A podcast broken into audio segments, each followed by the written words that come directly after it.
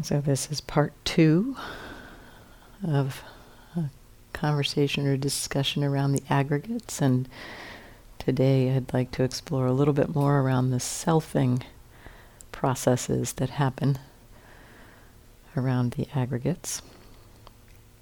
Just a little review to remind you of the five aggregates, just to name them: form, feeling, perception, volitional formations, and consciousness. They're happening all the time. No aspect of experience will be without these five aggregates. And so right now, in the form of listening, for example, sound waves are vibrating through the air. That is form, in my understanding, the physical vibration, form of the vibration through the air and form of the impact of that vibration on the body, on the ear. So that's form.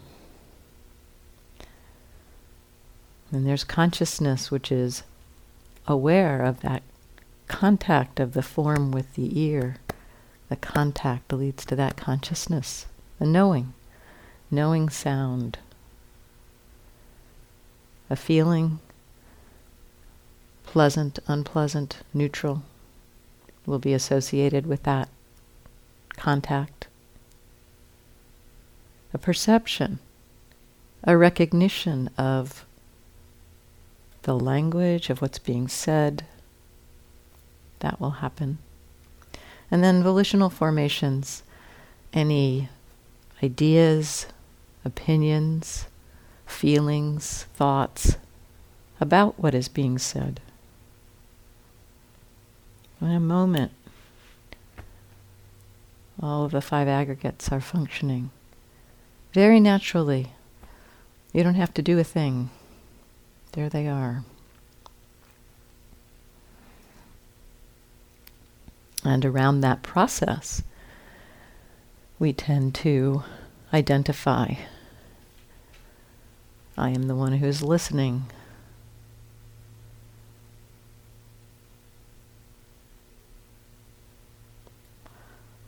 Or some other variation of selfing. I'm the one who's feeling. I'm the one who's knowing.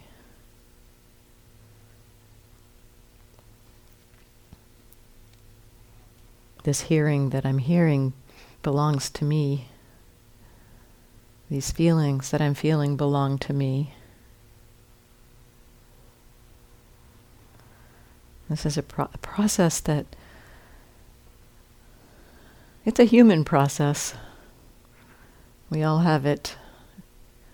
I think it may have some kind of function in our lives, in being human. And yet this function that it serves, this selfing process, this function that it serves becomes confused with something real, something solid, something substantial.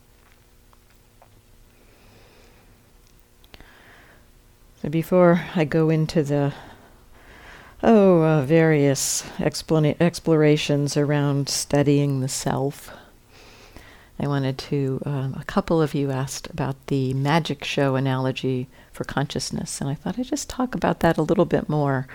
After I got a couple of questions about it, I went back to the book.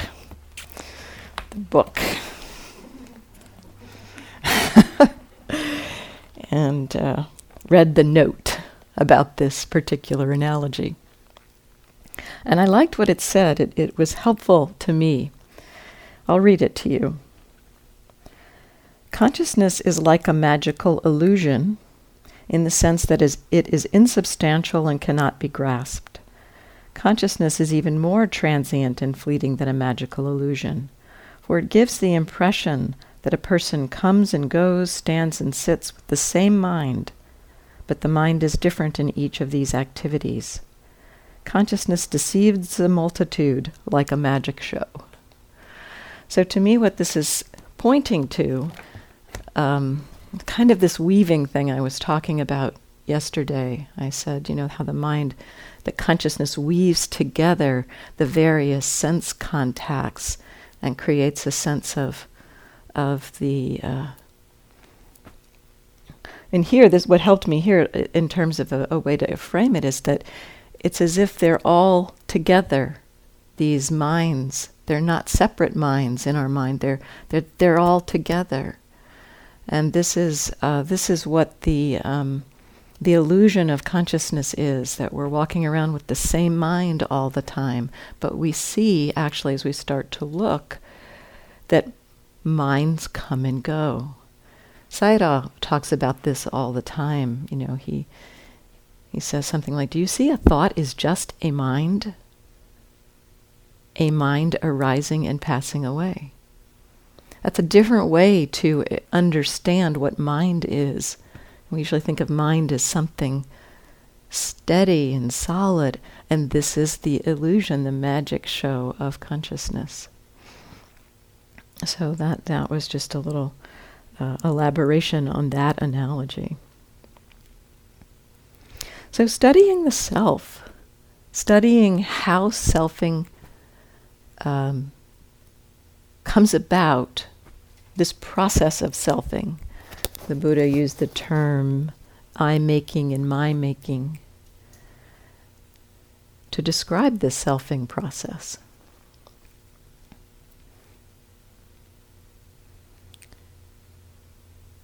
It's a helpful process to explore in various ways, in various teachings. The exploration of this process helps us to understand the illusion of self. And so much of our suffering is bound up in the illusion of self, that as this illusion falls apart, a lot of the suffering around it falls apart. As Dogen, famous Zen master, says, "To study the way is to study the self. To study the self is to forget the self. To forget the self is to be enlightened by all things." And so we can't jump over this process. We can't just jump to forgetting the self. We have to study. What is it that we are calling self? What is it that we are taking to be self? And so, what, you know, just reflecting for a few minutes in a kind of a more informal way, because the Buddha got very formal. He got very clear and very, he's got those definitions down, and he got very clear about what the sense of self, how that comes to be. But let's think informally for a little while. What is it that we think of as I or me or mine? I think often it includes some kind of a sense of stability, of solidity, of thingness, a sense that there is something there. It feels like there's something there. It feels like there's an Andrea here. And we actually take that feeling at a very surface level. We take that feeling to be, well, because it feels like it's there, it must be there. And we don't investigate much further. We don't look much further. We just assume because it feels like it's there, it must be there. That is our evidence for the existence of self, that feeling. So there's a sense that there's something that is me. Sometimes this sense of something that is me is kind of this feeling or sense of something that has connected my past to my now, connecting into my future. So it sometimes has this sense of something woven over time. Memories of past, projection into future. I remember me, therefore I am. I think Descartes, I think, therefore I am, is kind of an expression of this confusion. In fact, that statement, I think, therefore I am, is kind of an interesting way to express the truth, in a way, of not self. Although, as I said this morning, it is not simply thinking that creates the sense of self. There are other processes at play. Another thing I think that we often take to be self, or a process or something, like when we're choosing something, when we're deciding something, when we're taking an action, it's like, yeah, I'm deciding this. I have this choice. That's another area where the sense of self seems to be strong. I'm the one. Who else chooses if I don't choose? And it sure has that sense of that something that is me or mine is making a decision and choosing. Or,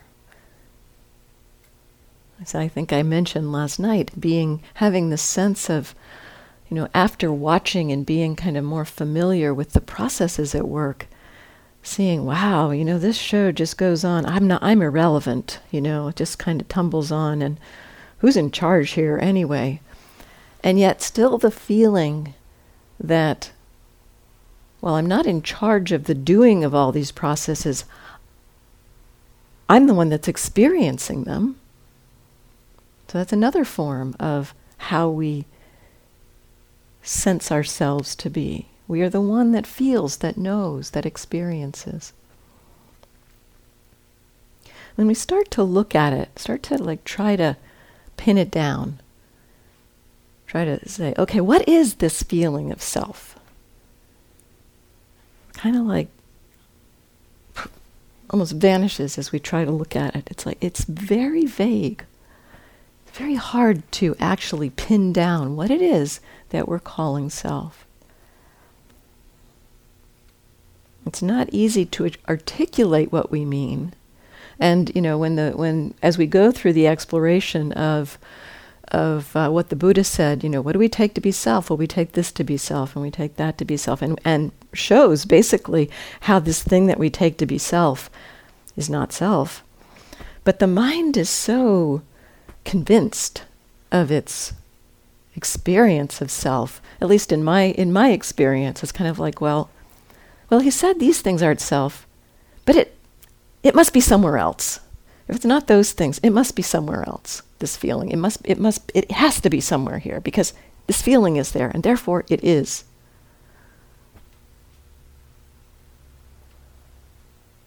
It feels like self, therefore I am.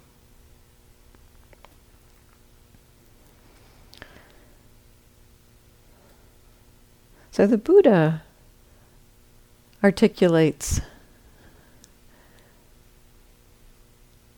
20 different ways that this sense of self might happen. And this itself, I think, is kind of telling that, at any one time, the feeling of what we call self may be one or another of these 20 processes at work, 20 confusions at work.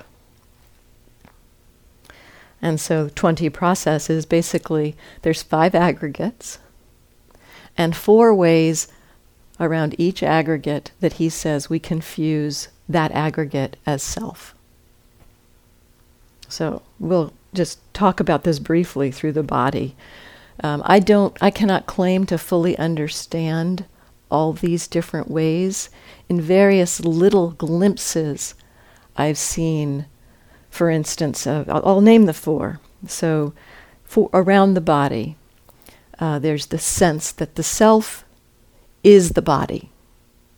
So this kind of equating of the sense of self with the aggregate. The self is the body. The self is feeling. The self is perception. The self is consciousness. I am the body. I am the one who knows, who feels, who perceives. That kind of thing. that one to me is I can kind of get the sense of that one, having felt at times, in particular around I feel like I am the one who's knowing and feeling. That is the sense of I or me. So the second way. So first is identifying with. It's like self is the body. The second one is the sense of ownership. Self possesses the body. Self owns the body. So this is the sense of mine. The body is mine. Feelings are mine. Sensations are mine. Thoughts are mine. This is that side of it, that side of the process. Self is in the body. That's kind of the sense. And again, I think I felt this kind of thing. It's kind of the sense that there is this soul or being that's, for the time being, in residence here in this body. That to me is the kind of sense of self is in the body. That one I can kind of grok. The self is in feeling, self is in perception. Those are harder for me to understand how that would play out. But I think the Buddha is brilliant, and probably there's some way that I'm not understanding that happens. And so I just kind of hold that with the question. Maybe someday I'll see that or understand that. Then the fourth way is the body is in the self. Now this one's a little weird for me too. This one, my mind wants to do it the other way. Self is in the body. Body is in the self. Maybe that's a sense of the self being bigger than the body, and the body being contained by the self or something. For me, this one might be easier to sense with feeling, for instance. Feeling is in the self. That the process of feeling is somehow inside of this whole selfing process. That to me, I have kind of had a sense of that version of identification. So those are the 20 ways that the Buddha says we identify. And I can see my own mind going, it's like, well, okay, there's 20 ways he elaborated. There's got to be something else. Got to be some other way that the sense of self is actually here, because it sure feels like it's here. And so, this is a part of this delusion of self, that it is so convinced of its own reality.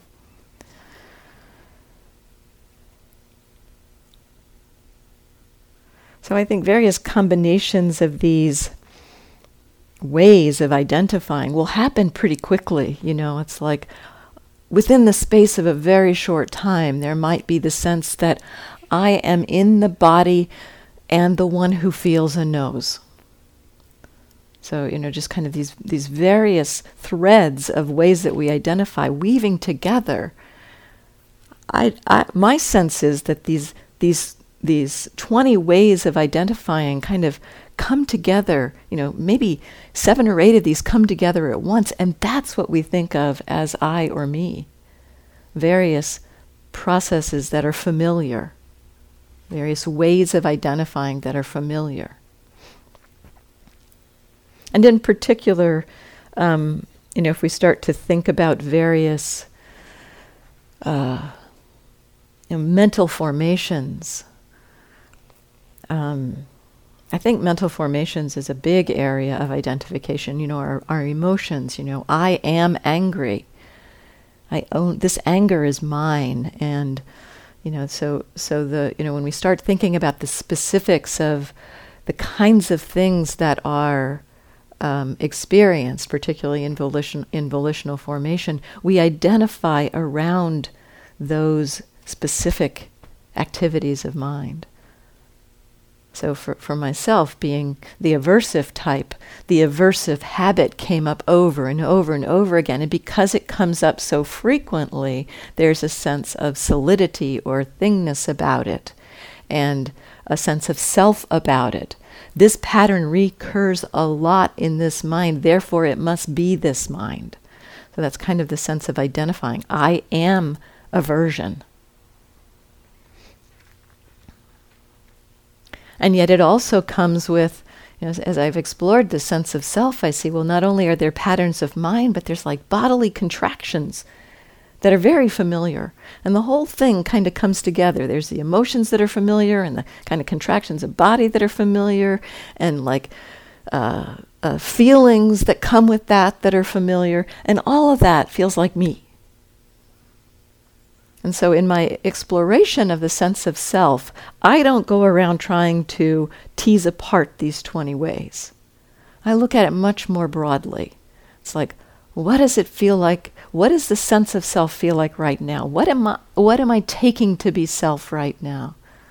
Taking this state of aversion to be self. Feeling this state of aversion is me. Possessing some form, this body is mine. This folder is mine. Now, if this folder, somebody took it, I would really feel the ownership of this folder. So I think various combinations of these 20 ways that the Buddha talks about kind of come together to create what we think of as our sense of self. And so as we start to look at this, it seems to me that the sense of self has a lot of different components to it. And this is where our mindfulness can begin to help point out to us that what we think of as this solid thing, as I or me, is actually these interwoven threads. And all of these interwoven threads are themselves processes. Beginning to deconstruct the idea of the solidity of the sense of self, beginning to deconstruct this notion of self altogether.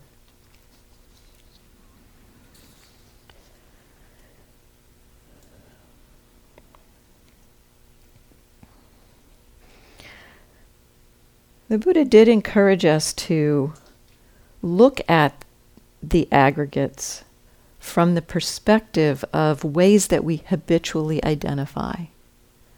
In particular around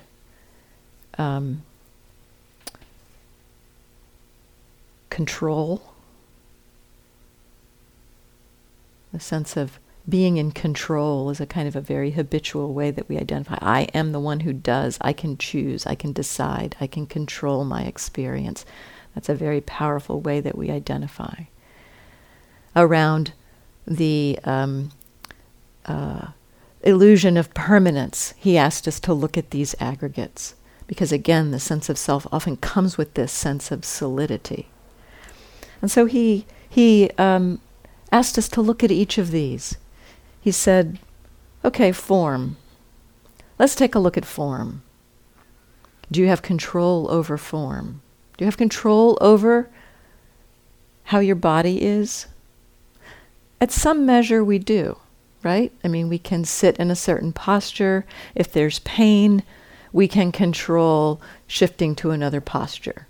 So at some measure, there's a sense of control. And this, I think, contributes to the illusion that I'm in control, because there is some measure of control. And yet, ultimately, there is not complete control over the body. Things will happen to this body over which there's no possible way to say, may my body not be thus. This is the language the Buddha used. He said, if body were self, if form were self, we could say of form, may form be thus, may form not be thus. But it is not possible. Form is not self. It is the very fact that form is not self that creates this reality that form is not under our ultimate control. Likewise for feeling, perception, volitional formations. How many times would we wish to say, yes, may my mind state be thus. May my mind state not be thus. May my mind state not be anger. May my mind state be awareness and wisdom.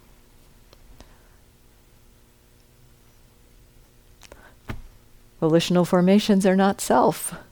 Therefore, it is not possible to say, may my volitional formations be thus, may my volitional formations not be thus. So the Buddha kind of takes us through this intellectually, walks us through it in a reflective way. And yet we can maybe begin to sense into this in our direct experience, the out-of-control nature of our experience. This out-of-control nature of experience, as we begin to recognize, and we do get directly the understanding. Yes, when I sit down to meditate and anger arises, I'm not able to say, may my mind flip the switch and turn off anger and turn on loving kindness. We see that directly in the moment. We see that out-of-control nature in the moment. This is actually evidence for not self. Unfortunately, the perspective of self is so confused and so deluded that it somehow feels that it must be a failing of me or mine that I'm not able to do this. It's my fault that I'm not able to control my mind. As opposed to recognizing, wow, mind is not under control. This throws into question this belief that there's a self that controls it. Actually, when we start looking at our experience, there's a lot of evidence out there for not self. Way more evidence for not self than there is for self. As far as I can tell, pretty much the evidence for self is the feeling, which doesn't stand up under much investigation because it's very hard to pin down when we start to look for it. When we start to look at our minds, what do we think we should have control of? The wandering mind, one of the very first things we see when we start to meditate, evidence for not self. We sit down to meditate. I'm going to meditate. I'm going to pay attention to my experience in the present moment. Our sense of self is engaged with that process. And lo and behold, what happens? The mind wanders. Did you choose to let go of the present moment and have your mind wander? Most of the time, it's a process that happens. Sometimes we might consciously think, wow, I really don't want to be paying attention to this. Let me go into a fantasy. But much more often than not, it's an out-of-control process. The mind wanders. There it goes. Who did that? A process. A process did that. Causes and conditions created that unfolding. And then, I think even more amazing is that mind's off wandering around and very little sense of much control at all because the mind's going off on its hiatus. And suddenly mindfulness returns. Who did that? Again, mindfulness returned because causes and conditions from the past we've been cultivating, the cultivation of the mindfulness in the past. Somebody, Steve Armstrong, I think, said that moment when mindfulness returns in the present moment is a direct result of seeds you planted every time you were mindful in the past. That every time you're mindful, you're planting seeds for future mindfulness. And when that mindfulness rearises, one of those seeds has sprouted. The conditions arose for one of those seeds to sprout. I didn't do that. Self didn't do that. It's the arising of a process. Whew. Mindfulness arises.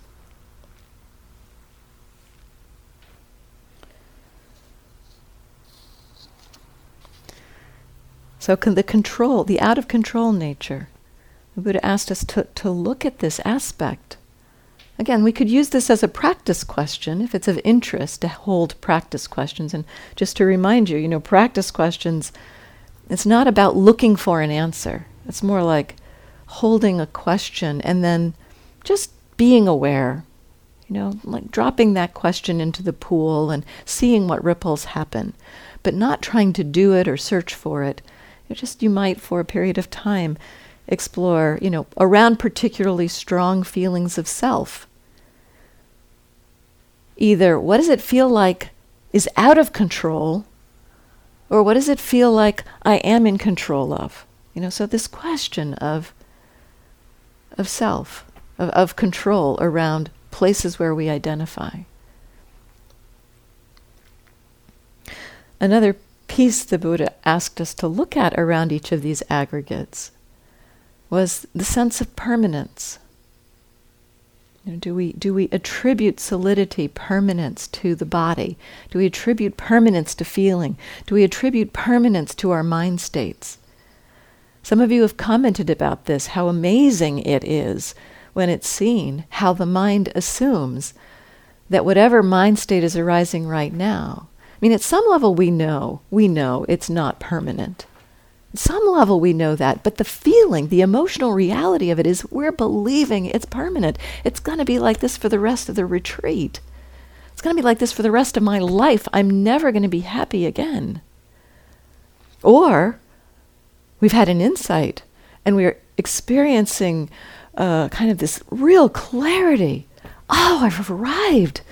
I figured it out. I'm never going to be miserable again. We attribute permanence to these states of mind.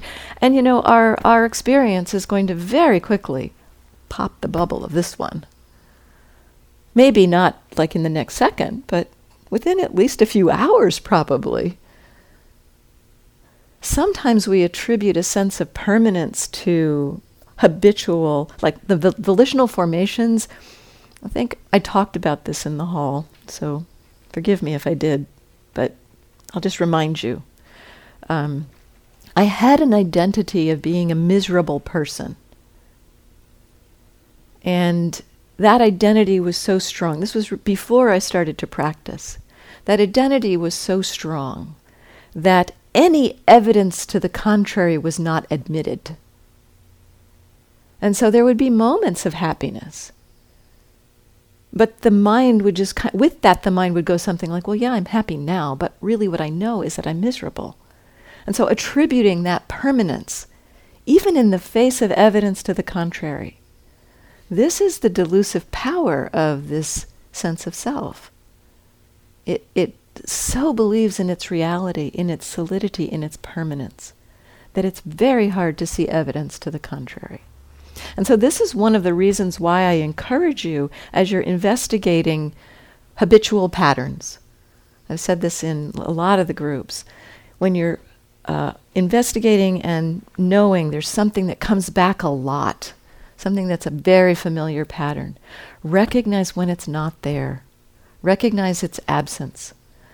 This pokes holes in the evidence that it's me, that it's mine, that it's solid, that it's always there. So recognizing its absence is a direct support for undermining the selfing around that state. In the suttas, I just found this one today. I want to share it because I like it so much. The Buddha points to, how we suffer over attributing permanence to the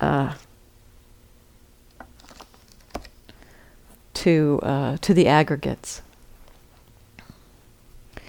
And this is where this third aspect, so we look at what we take what's impermanent to be permanent. And because we're taking it to be permanent, the corollary of this is we're taking it to be reliable. It's a reliable place for my happiness. I can, this is going to be a permanent thing. I can hang my hat on this and be happy. And so the Buddha says that this is actually Shariputra. The Buddha said a kind of a cryptic statement to somebody, to a householder, And the householder went to Sariputra, and Sariputra said, well, why didn't you think to ask the Buddha to elaborate? But sure, I'll elaborate. And so he says, an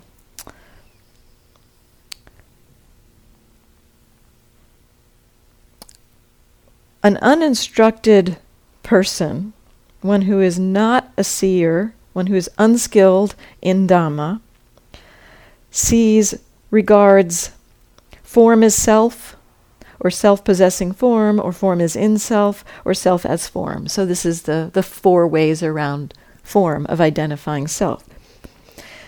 Then he says, this is the part I'd like that I hadn't really known before. He lives obsessed by the notions, I am form, form is mine. As she lives obsessed by these notions, that form of hers changes and alters. With the change and alteration of form, there arise in her sorrow, lamentation, pain, displeasure, and despair. And so the attribution of self to any one of these aggregates is partly possible because of the belief in its permanence. We think, yes, this is self, this is me, this is mine, it's permanence, this is what I am. But then when it changes, it's like we've been obsessed by this. Form is mine, or what did he say? I am form, form is mine. And when form changes, it's like, wait a minute. What happened? I thought I had control over that. Form was mine. Form's not mine anymore. We get upset. We get distressed. We suffer. Likewise with the other aggregates.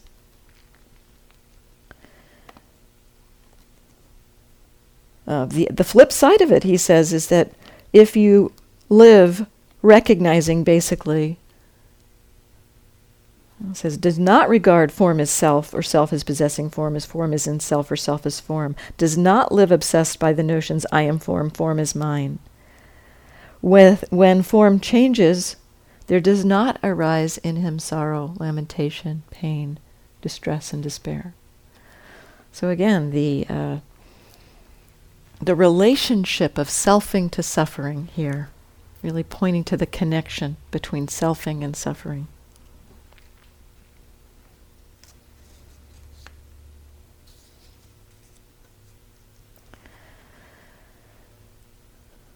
The other piece about, or other aspect that we tend to mistake or not see, in this selfing, we attribute a sense of self, create a thingness, take something to be permanent, that is actually a conditioned process. And so this is another form of the misattribution, that we're taking something that is a conditioned process to be I or me or mine. One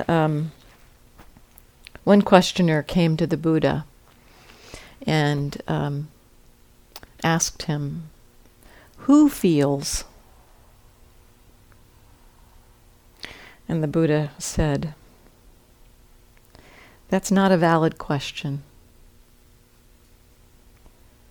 He responded, I do not say one feels. If I should say one feels, in that case, who feels would be a valid question. Since I do not speak thus, one should ask me, Venerable Sir, with what as condition does feeling come to be? This would be a valid question. With what as condition does feeling come to be? To this, the valid answer is, with contact as condition, feeling comes to be. And so we experience sight, sound, smells, taste, touch, body contact. We experience things arising in the mind. With that contact, feeling arises. It's a natural process. No one who feels. This person didn't quite get it, because his next question was, Venerable Sir, who craves? Again, the Buddha very patiently responded, it's not a valid question. A valid question would be, with what is conditioned does craving come to be? Pointing us directly to look at the causal processes in our mind.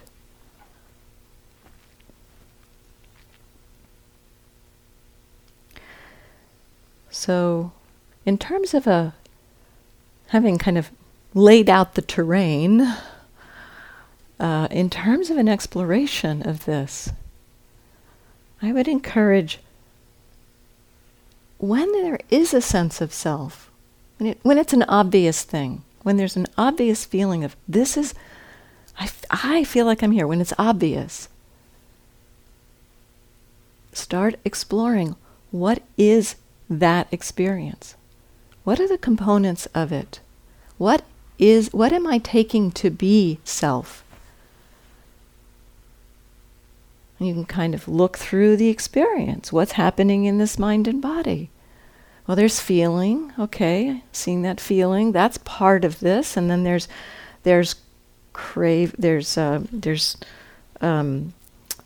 emotions, and there's body contraction, perhaps. All of these things. And as we watch them with mindfulness, we see that they're changing. Now, this is a helpful thing to recognize. When we aren't really looking at self directly, or we've basically, one of the things I think about self is that it's a concept, it's an idea, it's a formation of the mind, it's a construct of the mind that we believe to be something, we believe it to be real, and so. When we're looking at experience through that concept, concepts can have a sense of solidity to them. There's a way, there seems to be a process in the mind that creates solidity around concepts, believing them to be real.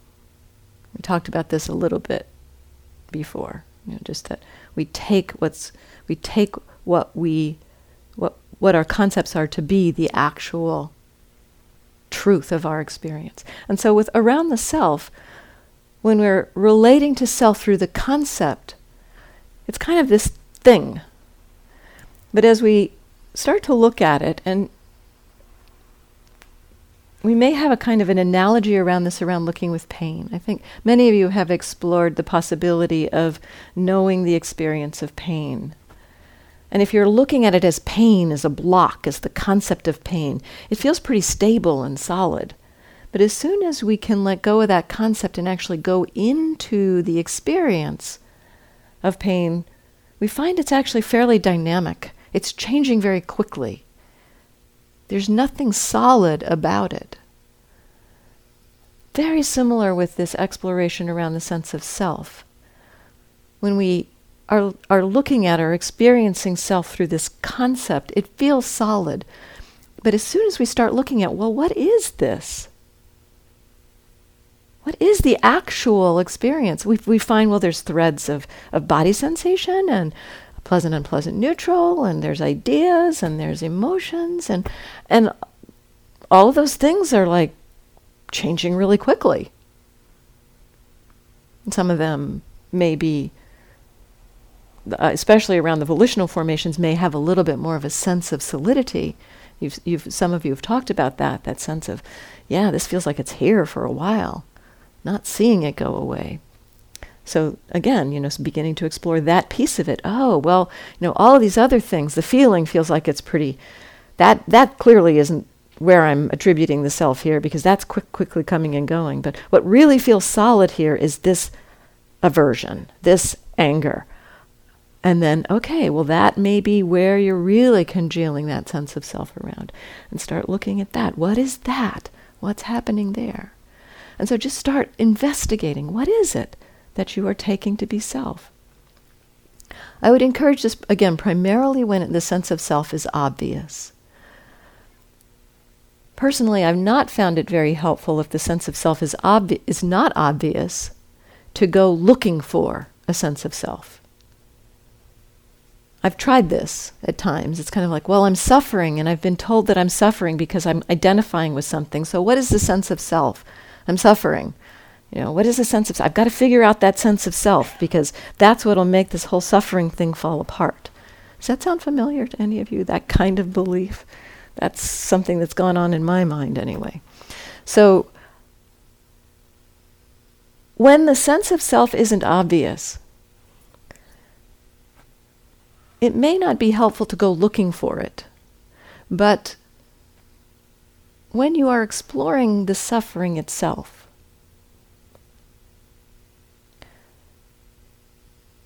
you're aware that there's aware that suffering is arising. The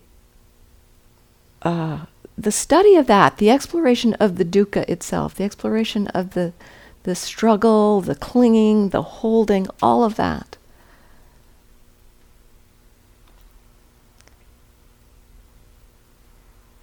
that is essentially investigating the same process from a different angle.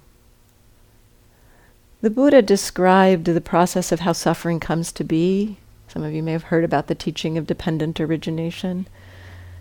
It's a very clear, laid out description of how suffering comes to be in our minds. The way that we cling and crave around the feeling, and how that results in, you know, the clinging, and the whole process of how the identification arises and how the suffering arises.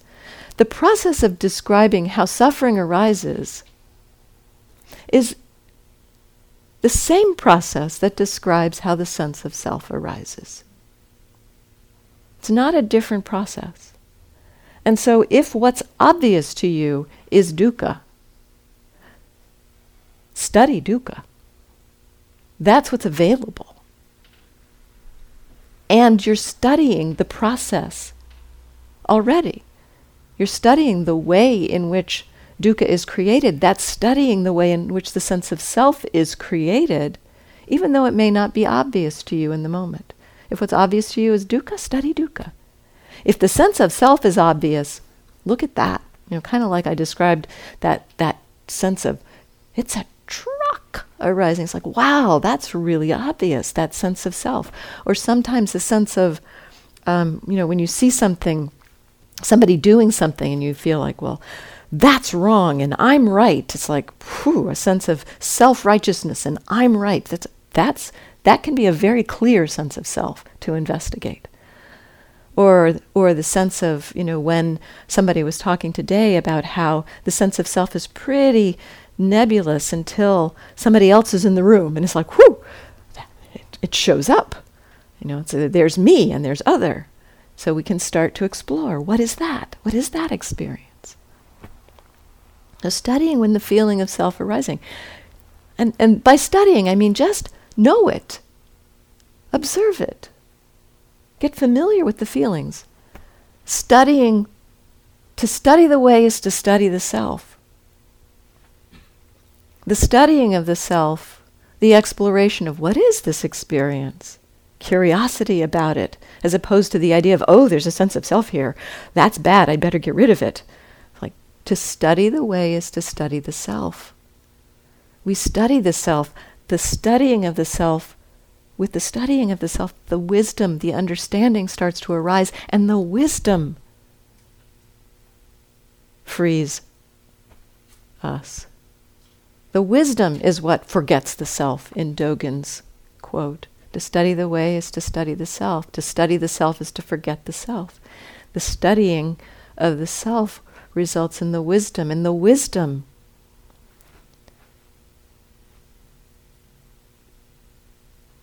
releases, or the wisdom shows the understanding that what we think of as self is simply a concept, is simply an idea. Maybe a useful concept at times, to not confuse my mind states with your mind states. That's useful. But to own it as self and other, that's extra.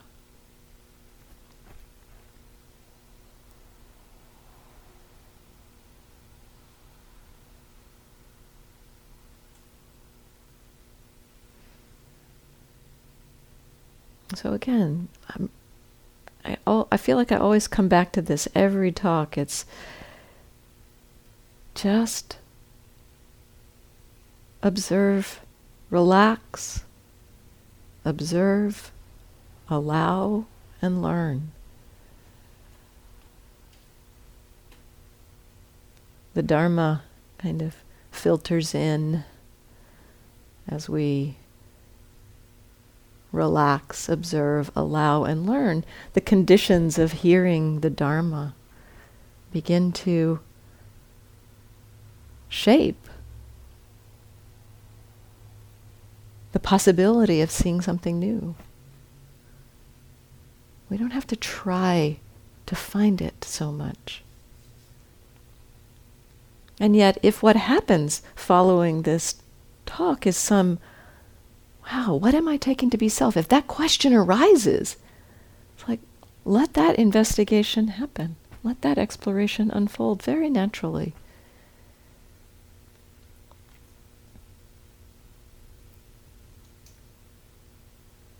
And so let's just sit for a few minutes.